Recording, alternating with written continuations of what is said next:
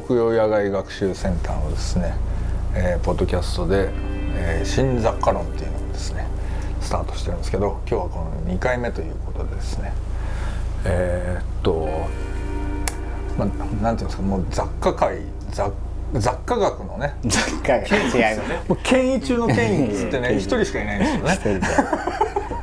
その学問領域がね。いやいや学問まあ学問ではないんです学問ではないあ、あの雑貨化っていうコンセプトをですね、うん、あのなんていうの？こう提出されて。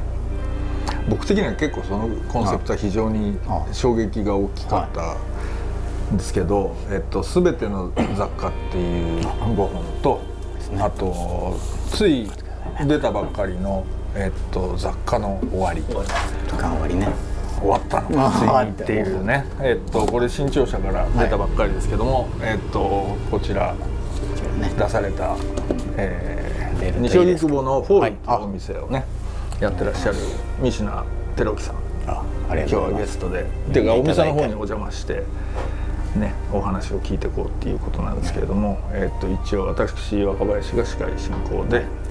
はい、まあ、やメソッドの山田優さんがホストっていうことでね、はい、ホスト一応ホストですね、ホストです、頑張ります、というわけで、えっと3人でちょっと今日お話しさせていただくんですけれどもまあ最初はねあのちょっと前半ということでえー、っとまあそもそも雑貨化っていうのがね、うん、どういうコンセプトなのかっていうことをですねもう一回ちょっとね。僕が？僕おさらいしとこうと思ってちょっと最初に勝手に僕が言ってるだけですから。そう。あの好きに好きに雑貨について考えていただいたらいいと思いますけど。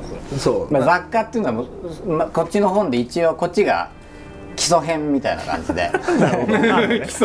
偉そうですけど。あの、まあ、雑貨ってもう定義はないんです。要するに人々がまあ雑貨だと思えば雑貨っていう定義が出てきて、うん、まあ同義語反復っていうんですか？トートロジー、はいはい、だから定義できてないんですけど、はいはい、まあ、そうとしか言いようがないもので、うん、まあ、その雑貨かどうかを、まあ、判断するのを雑貨感覚と勝手に呼びなるほど。なるほど。雑貨感覚がこう高い人はこう、まあ、それぞれ雑貨感覚がそれぞれあるわけです、なるほどでそれがまあ一応雑貨の定義なんですけど、うん、で雑貨化っていうのはいろんなものがまあ雑貨になっていくことでもうちょっと分かりやすく言うと、うん、雑貨屋に置けるようにどもものがどんどん増えていくってことですね。そうなんだよ。それがまあ一種の雑貨化の定義としてまあ一応書きましたけど。そうそう。いやだからね雑貨化いやこれ帯がすげえんだ。雑貨化する社会。怖い。まあそうですね。これのせいで売れてないと思うんですよ。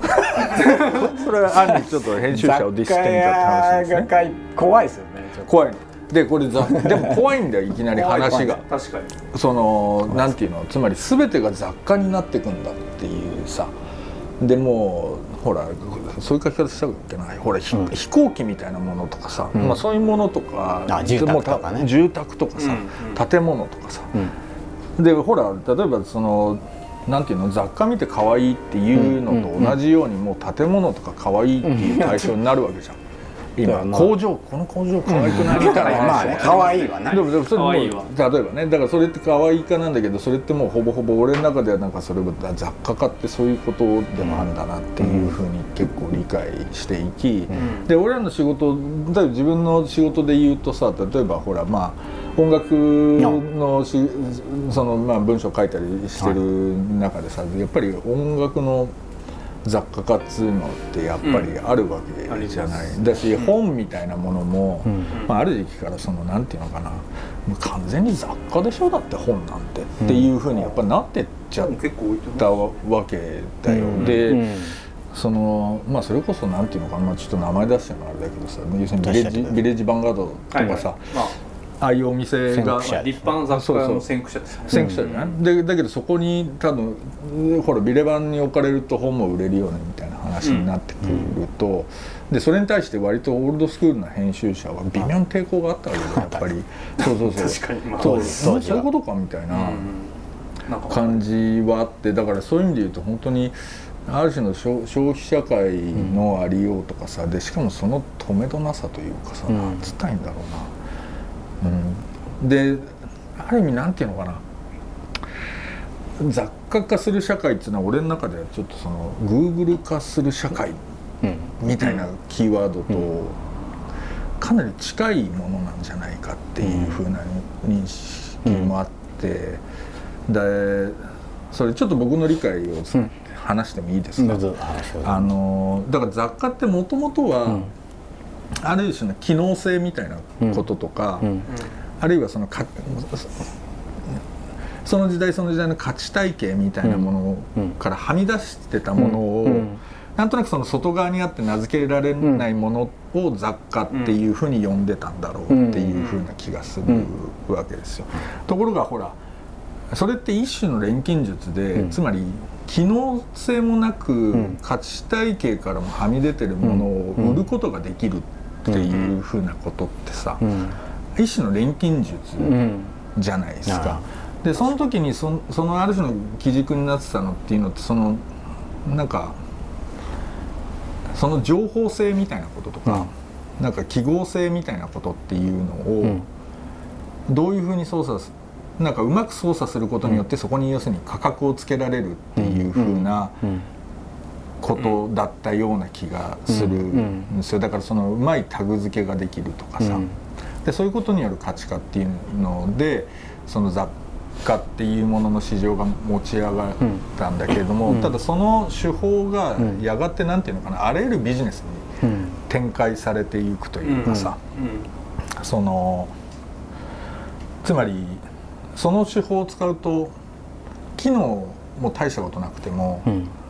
とかそのある種の明確な価値体系に即してなくても、売ることができちゃうっていうふうなことのなんか発見なような気がするわけ。ううん。んでそうすると何て言うんだろうな。もうひたすらそのタタグ付けの何て言うんだろうなとかもうそれを情報としていかに売るかっていうふうな勝負にどんどんどんどんなっていくっていううん。果てのうん。なんかその僕らの今の雑貨の終わりですか？そうだからそうそうそうそうだからなんかそう そういう社会になってんなっていうふうな感じが。実体験として、うん。えっ、とまあ雑貨のバイヤーやってるんですけど。あら。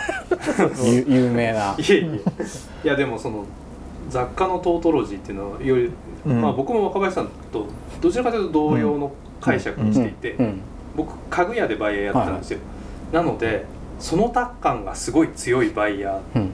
ー本業はあくまで家具屋だったんですね。うか僕がいたそうかそうかそうか。インテリアショップ。そうですよね。まあ、ライフスタイル論とかともつながってますけど、やっぱ本本筋は家具うん。売ってなんぼみたいな会社にいる中で、うん。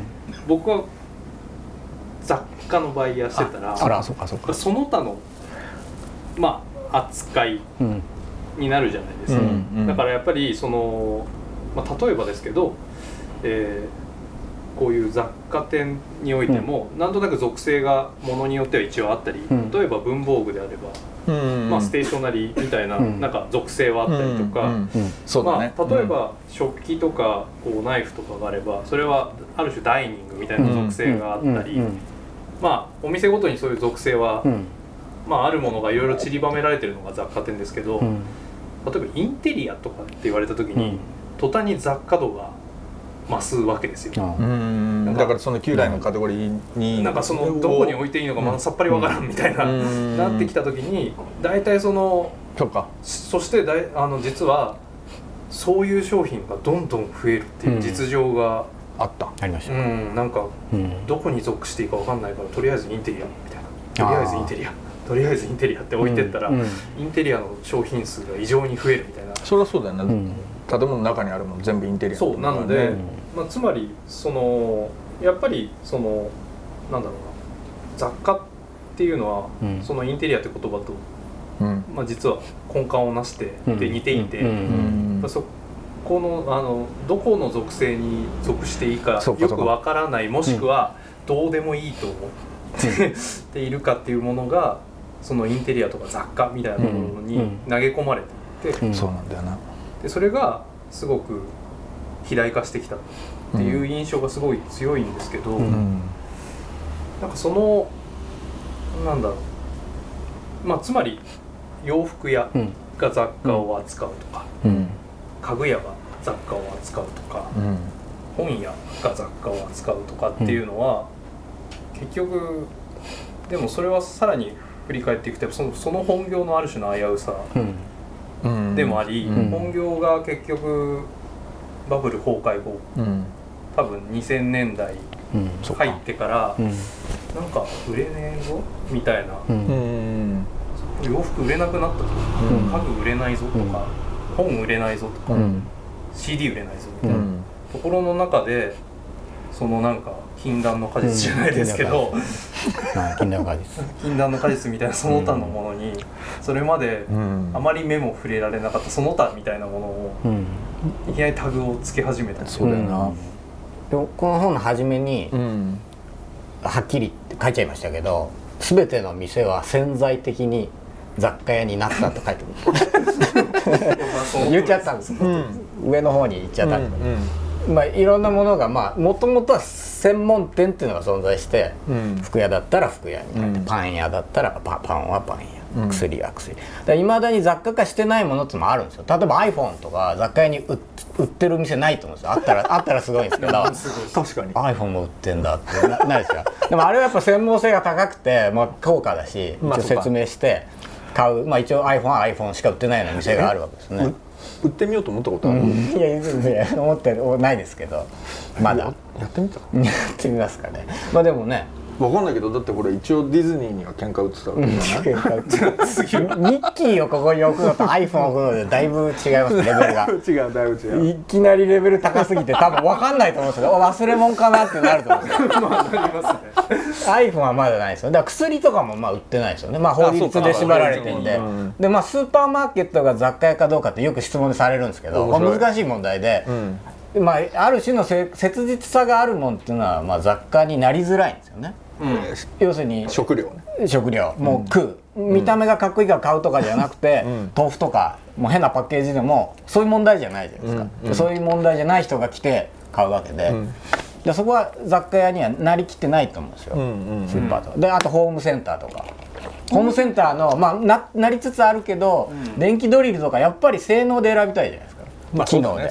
ね。え見た目で選ぶ人ももちろんいると思うけど、やっぱガチの人も来るんでそそうだ。そういうささあのそういうど働いてる人たちが。そうね。うん。そういう人は別に雑貨感覚では買わないと思うんですよ。だから専門性がある程度残ってるところのものっていうのはまだこう雑貨が来てないんですけどまあほとんどのものは専門性っていうのを奪われて潜在的な雑貨屋にまあななってる。それは何で何に何によってそれは奪われたんだろうね。なんでなんだろうねまあまあでまあ、さっきのあれになりますけど、うん。その雑貨家っていうのはまあ僕はここのまあ半径10メートルぐらいの話でずっと書いてるつもりなんですよ、うん。自分が雑貨屋だから書いてるだけってうん。思ってて、まあ、雑貨家っていうのはいくらでもマジックワードでこう拡大解釈はできるんですね、うん。いろんなものが雑貨化してるっていくらでも言えるんですけど、まあ、僕の中では雑貨家っていうのは一つものにかかって、うん。それが雑貨屋に置けるようになっちゃったってことを雑貨家とまあ素朴に呼びたいんですでもう同じような現象でちょっとずつこう抽象的な uh, その資本の先端にまでこう、うん。思考を進めていくと、うん。そのまあアマゾンとかうん。まさにもうそれをまあ物事の断片化と勝手に言ってますけど、行くといいろんなものがもう文脈を切り離されて、うん。うんそうだ。専門店に合ったものがうん。服とかブランド品もいいし、うん。薬もあるし、ね、エロいやつもあるし、うん。いいろんなものがいろんな風に変えて、うん。エロいもんと教育書を一緒に買うこともできるじゃないですか。できる。自由に組み合わせられるんですよ、うん。うん。なぜなら文脈がないし、まあ誰からも見られてないし、そうやって文脈を切り離して、まあ、物固有のそういう文脈と、まあ、固有の文脈って要するに専門店に中にいた頃は文脈があったわけですけど、うん。そういうものを切り離して、うんまあ、時間もあったと思うんですよね。それが消費される時間のサイクルってのはあったと思うんですけど、そういうものも切り離して、まあ、売り買いしやすくしてる、しかも同じようなフォーマットでどんな高いもんでも安いもんでも同じ四角の中に本もありますよね。うん。そういうものがまあ資本の先端にはあって、うん。それをまあものの断片化と勝手に呼んでますけど、うんそれとまあ雑貨化っていうのはうんグラデーションでつながってるっていうのがまあ基本的な僕の認識で、一応なんかねここにホテルについて書いたところに、唯一ほとんどもう今回基礎編終わったんで 勝手に。勝手に。完全な応用編なんでほとんど雑貨の説明出てこないんですけど、雑貨家というものが歴史用と文脈といったあらゆるしがらみから全てのものを解き放ち一旦バラバラにして再び自由自在に組み合わせることで人々のものを取引するスピードをかつてないほど高める技術と、まあ、一応書いたんですけど、うん、これはまさにもうアマゾンで行われてることがまさに断片化で、うんうん、で。断片化はもの物理的なもの以外にもかかる言葉で、うん、SNS でもそうだし、まあそのツイッターとかは要するにあれはまあ言葉を断片化して流通速度上げてるわけですね、それ上げることでまあ多くの人がコミュニケーションが増えると、それが世の幸せにつながってるっていうことなんですか、うん、よくわかんないですけど、まあそういうことになってる。でもどこ見ても今それがどんどん進行してて、大きな資本がテクノロジーを手に入れるまあ、それと要するにそのさっきおっしゃってたようないろんな専門店の首引きからものが溢れてくるのはやっぱ2000年以降ですよね。そうですね。2000年以降。うん、牧歌的なそのネット以前の雑貨文化とはまた違う様相を呈してきてるなるほどなるほど。だそれは絶対関係してると思うんですよね。うん、日夜アマゾンをやればやるほど雑貨感覚が高まってくると思うんですよ。ものっていうのは文脈が気に離されてる感覚で僕らはね文脈の中に埋め込まれてた頃を知ってるからそう思うけど、で知らない世代になるとまあそういうもん専門店って何なのっていう。そうだね。それはでも多分もうタグ化ってさっき若林さんも、うん、あのおっしゃってたようなことだったりすると思いますし、うん、そうだね、うん、でほらそのなんていうの？その雑貨家には全種とある種のそのインターネットのある種の,、その一般化とによってそれまでのある種の雑化ブームみたいなものと、それがまあちょっと変わってくるっていう話があって、それで、まあ、それがもしかすると大体2000年代の初頭ぐらいからある種そのプレ雑貨家時代というかさ前期雑貨雑貨家時代の終わりおしゃれ雑貨時代ですかね、そうそうそう。まあ要するにその主役はそうだった今の言葉で言えば当時は別にそれをおしゃれ雑貨とは呼んでないと思うんですけど。そうでそれがでほらあの、まあ、こういう言い方すると大変失礼に当たるんですけど、はい、山田優さんはそのおしゃれ雑貨界のど真ん中。のスーパーエリートじゃないですか。そうそういう意味で言うと貴公子じゃないですか。死にたい スーパーエリートじゃない、うん、でそのでもそでメソッド立ち上げるのが2007年 ,7 年。か、はい、だからそれで、えっと、さっきちょっと調べてたよね。イデーがはい。僕のいた会社が、えー、まあバイヤーしてた時の会社が2005年か6年6年ぐらいに、えー、無印良品参加になる。なるっていう。立ち上げはいつなんですか？イデはな70年代頃本当そんな古いんですねなるほどで、うんくしくも多分だって水野さんフォール始めるのが2005年ですとかでしょだからやっぱりそこが一個のなんていうのかなその雑貨家である種山田さんのメソッドっていう会社は、はい、まあそういう意味で言うとおしゃれポストおしゃれ雑企業としてそうですね。だんだん分かんなくなる。ポスポストおしゃれ雑貨。ポストおしゃれ雑貨企業としてあるわけじゃないですか。だからそそそれまでのなんて言うんだろうな。ある種のこうそのまあ特にデザインっていう結構タグ付けによるよって付加価値生んでバンバン売っていくっていうのがやっぱりその辺で一個のちょっと明らかに雑貨化の前にやっぱり一つあの雑貨だけの世界世界ではなくてやっぱデザインっていう話、うん、まああとアートっておっしゃってましたけど、そこは非常にあのかなりな影響があって、まあ、特に僕はそこのデザインかける雑貨の途中心にいるので、あのやっぱりデザインブーム、1990年代後半ぐらいからカーサ・ブルータス創刊の頃から始まって多分2000年代、えー、中頃まで続くデザインブームデザイン形態であるとかデザイナーズマンションとかっていうのはある種先ほどの建物の雑貨化とかそういったものの、まあ、ある種の先駆け先駆け。でおそらくそのブームの終焉は、うん。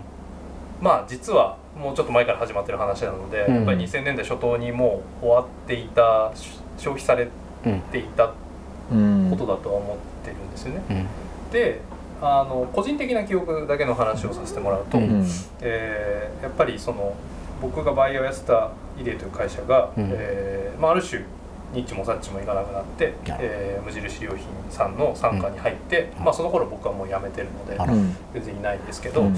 まああのーなんていうかその後にまああんまり具体名を出すとあれですけど、出してください。えーフランフランさんみたいなところとかがうん。出てきたりするわけじゃないですか。そうか。ちょうどその頃か。はい、うん。なんか。わかるわかる。一個その象徴的な存在である。象徴的な存在として、存在ではあるまあ、ある種デザイン×雑貨の世界では、うん。実は意外と切り離せない存在だったりすうん。る成功例成功例ですからね、まあ、ビジネス上はそうなんビジネス上はそうなんですが、うん。まあ、じくじたる思いで見てたんですけどそれ。はあら。やっぱり。どう？フランフランとかってなんかうん。一応ザザザフランスとは関係ないですね。フランフランって関係ないです。関係ないです。フランス雑貨と。までもまた興味ない。興味ありますよ。興味ちょっと行ってみます。でもおしゃれじゃ売れないんだみたいな、うん。その可愛いじゃなきゃ売れないんだみたいな話で言うと、結構象徴的に分かりやすい、うーん結構僕はその時にうん。なんかすごい敗北感を感じたうん。記憶があるんですよ、であのーやっぱり2000年代後半多うん。分ミシャの店始められて、はいちょっとそういうなん。か真空的なタイミングはあったうん。そのおしゃれ雑うん。おしゃれ雑貨うん。的なもののうん。ある種の終焉は、うん。僕はまああのいた会社のうん。ある種、そこと被ってるわけですねうんそこと被ってたんじゃないかっていうところそうはか。うん。思ってるんですでそこからそのえある種のポストおしゃれ雑貨っていうさまあ勝手に言ってるけど、うん。その西田さんが店始めた時に、はい。ある種感じてたなんかこういうことができるんじゃないかみたいなある種の希望みたいなものっていうのがあったとしたら、でそれはどういうところにあってそれは果たして僕の。かかなかなかなえられたのか それともある種、あそのこの15年っていうのはなんかど,、ーどういうそもそも始めたうん。きっかけはうん。何も考えてないですよ。就職にも失敗してそうか。親父がまあそれいっぱい商売人だったんで山ほど商売してむちゃくちゃになってたんですけど、うんうん広山形の絵売ったりとか何もできないし。一応したんですけど、まあ、一応ロストジェネレーションに入るんですかね、うんうんうんもう何何社も落ちて。う、ん。もうダメだと。ダメだと。それで雑貨屋だったらできるだろうと思ったんですよ。何も考えてないんで。物仕入れて売るなんて誰でもできるじゃないですか、うん。その代わりこんだけねマージンもあなんつうの、まあ、仕入れも良くないし、うん。大変な商売と思ってないですけど、うん買って仕入れてきて並べとけばいいだろうっつってこうちょっと暮らし系のタオルとか行ったらとか置いて座ってたん。ですけど全然誰も来ないん。ですよあれおかしいなと思って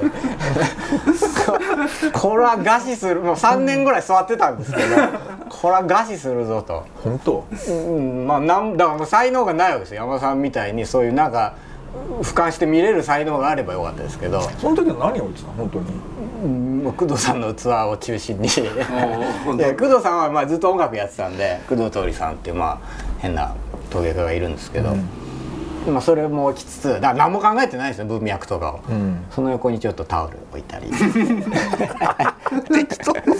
雑誌見てクーネルまあそうクーネル見て。クーネル見て俺はこういうの置いてみようかなと。置いてるうちにもうむちゃくちゃになってきてまあそれは最初期なんですよ。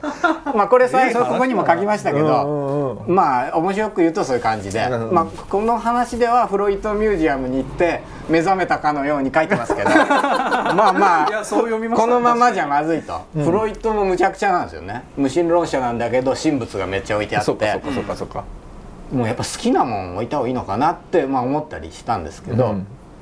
個人的には、まあ、ここから先もっと意味が分かんない話になっちゃいますけど、うん要するに自分が店をやってるとその最初はいろんな人来る気がするんですけど、よく見たら似通った人ばっかりが来るわけですね、ある種の文脈に吸い寄せられて、で僕はその頃文脈があるってことすら分かってなかった。です、こういう雑貨にはこういう筋の人が来る、工藤さんにはこういう人が来る、だからずっとやってるうちにつまんなくなってきちゃって。まあまあただ売れてないなかっただけなんですけど来る人もなんか似通って似通った話題の中でこのままじいさんになるのかなと思って。これはつまらんぞと。あでも面白い。まあどんな世界にいても、自分の価値観に合う人がどんどん増えていくじゃないですか、ね、ここにいる方だって価値観に近いと思うんですよ。そうそうそうそうだから全然違う価値観の人に合わないわけじゃないですか、これはまずいと思ってまあその頃ぐらいからざっくりそのこれ全ての雑貨っていうんですけど雑貨にも自分が考えてる雑貨以外にもある気がしたんですよね。うん要するにまあ分かりやすいんだったらもう80年代ぐらいからこう増えてきたオタクの雑貨の流れとかいろんなものがあって、それって例えばどういうもの？そのフィギュアみたいな。そうですねフィギュアとか。今だったらもういろいろそのキャラが印刷されたいろんなグッズありますよね。あグッズね。うん。だからそういうものもあるし、うん、そういうものを置かなきゃいけない気がしてきたんですよね。雑貨屋とか言って全然狭い雑貨屋じゃんと。いわゆるおしゃれ雑貨のまあ端の端？だ僕の場合このサブカルっていうかやっぱそういうの好きだったんでちょっと歪んではいたんですけどそれとまあおしゃれ雑貨を掛け合わせたような店。で結局それにしかなれないっていう結論なんですけど当時はここからどう出るかっていうのがもう課題で。そこそこそこなるほど。全然ももうちょっとよく今思えばちょっとおかしいですけど。いやいやでもそれはすげえだからそれでいろんなものを置くべきだと思ってていろいろ置いて失敗してここに戻ってきた。っていうこういう記録ですこれあ今そうか戻ってきたっていう。だ結局置けないですよね。何でも何でも置けばいいってもんじゃないんですよ。当たり前ですけど。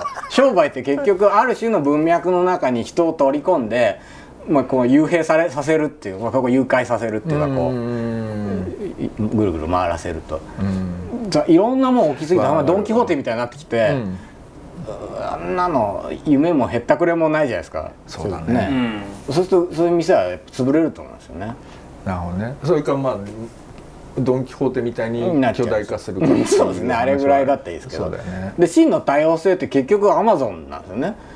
だって全部のものが文脈関係なく置いてあって全部あるじゃないですか。そうだ、ね、こんだけ公共性が高いものってないと思うんですよ。ね、だからそれを目指したって結局勝てない勝つつもりもなかったですけど。いろいろ敵がいるんだよね自分そう自分なん何かと戦ってるんですよね芸 人が。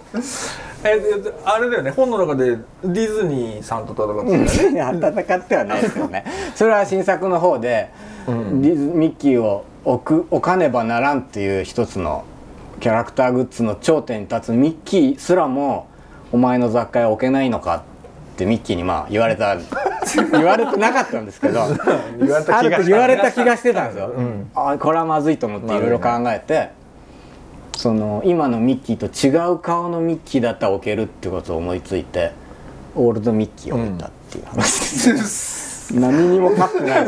何にも勝ってない。何も勝たない。何にも勝ってない。勝てなかったことに気づきました。まあそれが全ての雑貨のまあ一つの最初のこう始まりですね。僕が雑貨について考える。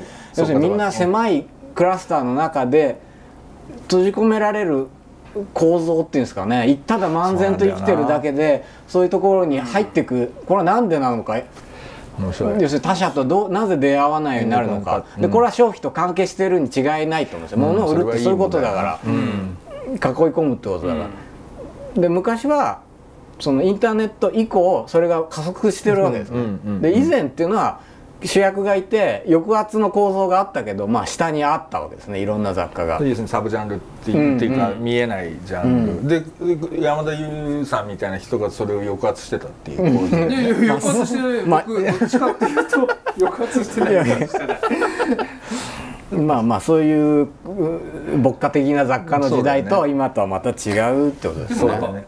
お店の始まりはすごい西田さんも牧歌的ななんかある種だね。始め方そうそうやっぱあの吉祥寺の小林あのランダバウトっていうお店があって、はい。うん、学生の頃行っててこんな暮らし夢みたいだなと思って。ね雑貨に まあそういうことでしょ？みんな。雑貨に囲まれて。そうそうそう、なんかこうねお金儲けして、そうそう俺とうわーねと思って、ふ俺もだってやっぱ古本屋とかいい,、ん。いいまあなとかね思ったりする。本に囲まれて。ねとかいい。囲まれたいんですね我々ね、囲まれて今の子人たちはもう物を言い囲まれたくないと思うんですけど。囲まれたくない。この世代は。だけでいい。そうそうそそう。うあとでもほらその水野さんのこの戦いの歴史の中で言うと、あとは本の中だと、無印良品さん。戦ってないです。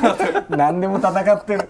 戦いにもならないからまあ面白いから書いてるだけですけど。そう。それはどういうあれですか？無印 無印。でも無印さんもともとこの全ての雑貨は夏葉社っていうまあち,、うん。ちっちゃい出版社から出てるんですけどこの編集者があの僕が何度っていう今そこにも売ってるんですけどあのミニコミ誌に、うんアホみたいに文章書いてたんですアホみたいなやつを、うんもう今読めばひどいやつを、うん。雑貨の歌を聴けっていうあの 村上春樹をもじった感じ。まあもうそう何も考えてなかったんで面白いかなと思って雑貨の歌を聴けっていうので,、うんで当時早水健郎さんっていう人が、はいはいはい。フード左翼フード右翼だっけな？っていう本を出してて。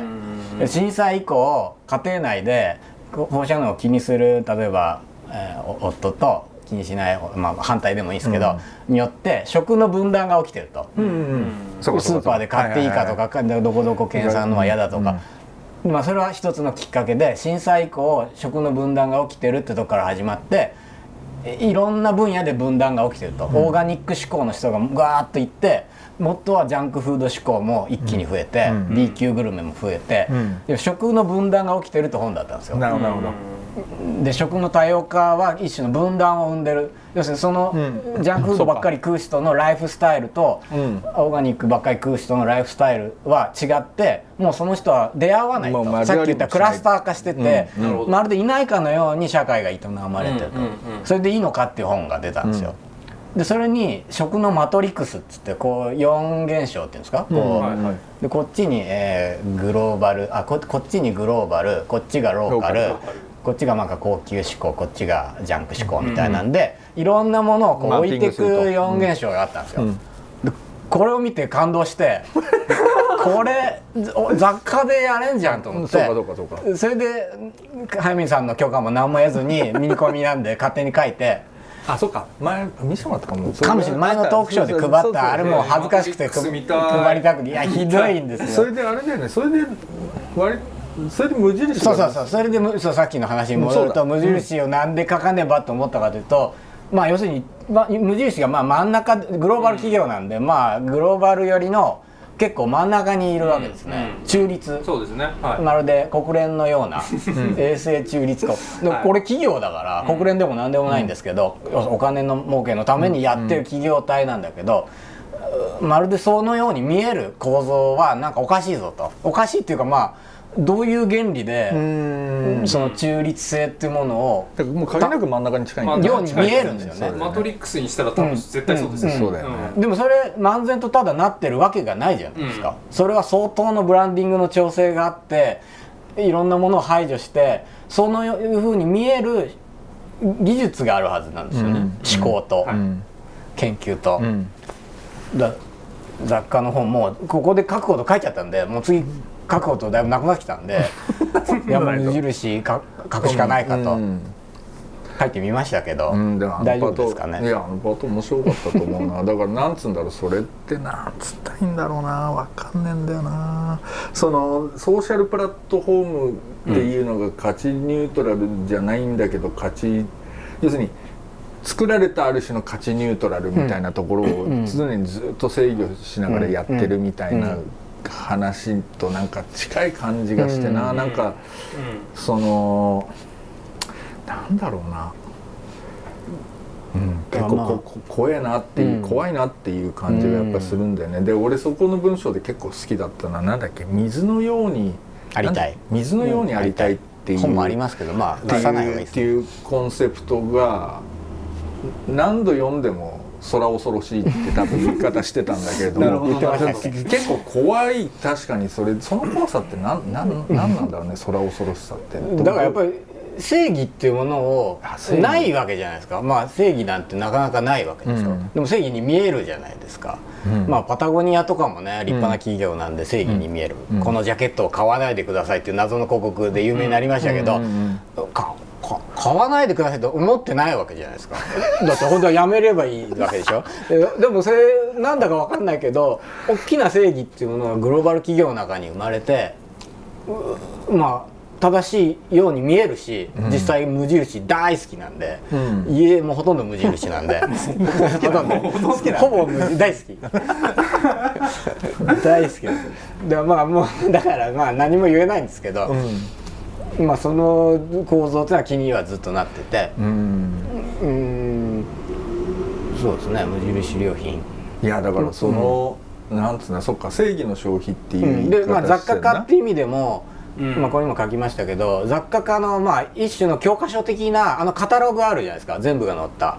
無印無印の厚いカタログ、もう最近有有料になったんですか？らみんな持ってっちゃうから、うんうん。あの言わないともらえないですけど、うん。あれは本当に立派なぐらい全部ジャンル分けされててっかりしてますインテリアもあるしなんとかフィ、うん、と文具もあるし。わ全部この雑貨の教科書になってるんですよ、うん。こんな風に全部雑貨化できますよと。一律に同じ場所に置けますよと。で無印の要するにこのライフスタイルってものの先に家があるはずなんですよ、うん。僕家が雑貨の最後の一種の理最終地点だとは言わないですけど、まあ一個の理想郷だと思うんですよ、理想郷家を手掛け始めると思うんですよ。あらゆるお雑貨メーカーが、だからそれも無印やってるわけでしょ、うん。であと無地ホテルっていうのがやってて、うん。ホテルまで行って、で天安門広場の前に立ってるんですよ。そっか。どういうネゴシエーションをしたら これ立てれるのか俺にはもう想像つかないですよ。ここスタッフゼロ人の俺からすると。どうやってメール打ったらこう立てさせてもらうのかが。メール打たねえんだ打たないんでしょうね。有力者とつながってるんですよね。だからもうから恐ろしいって、まあ、まさに本当分かんないですよね。わかんないね。絶大な僕がやってるようなこんな珍奇な雑貨屋じゃなくてもう何万倍と違う 力が働いてるけどうん聞かない。ですね何京倍 何京倍のやつなんですよ。でも無関係じゃないと思ってるんですよね自分は。そうだね、うん。要するにその同じ構造がこの本で最初ウイルスっていうかあのコロナっぽい話から始まるんですけど、あんまりウイルスって言葉は使わない方がいいって言われて、うん。ウイルス雑貨ウイルスって書い書いてたんですけどそれやめときましょうって消され消されちゃったんですなんかねなんでか消された。本当にそう似てるなって思,、うん。思ってます今日今日話す時にやっぱうん雑貨とウイルスすごい似てるなってまあね気づかないところでやっぱ同じものが入ってるんですよね。無印とは何京倍も離れてますけど。離れてんのに同じウイルスが入ってる同じような要するに1秒でも早く多くのものを売るような資本の流れが自分の中にもうん。ちょっとだかもしれないけど絶対流れる。うん。それは店として。店としてもう商売やってるそうです上うん。にそういう雑貨化成分が入ってるわけじゃないですか。それを駆使してなんか食ってるわけで,、うん。でそそれをまるで自分だけ俯瞰してるように書くのだけはやっちゃいけないっていうのがまあ僕なりの倫理ですよ。あと全然倫理ないですけど、それ倫理。うん。で前作はなんかたまに俯瞰してはうん。なんか泥沼に落ちて、これで許してもらってたんですよ。プラマイゼロみたいな。だからたまに俯瞰偉そうに言ってるわけですよ。うん。雑貨家みんな知ってるぞとか言って。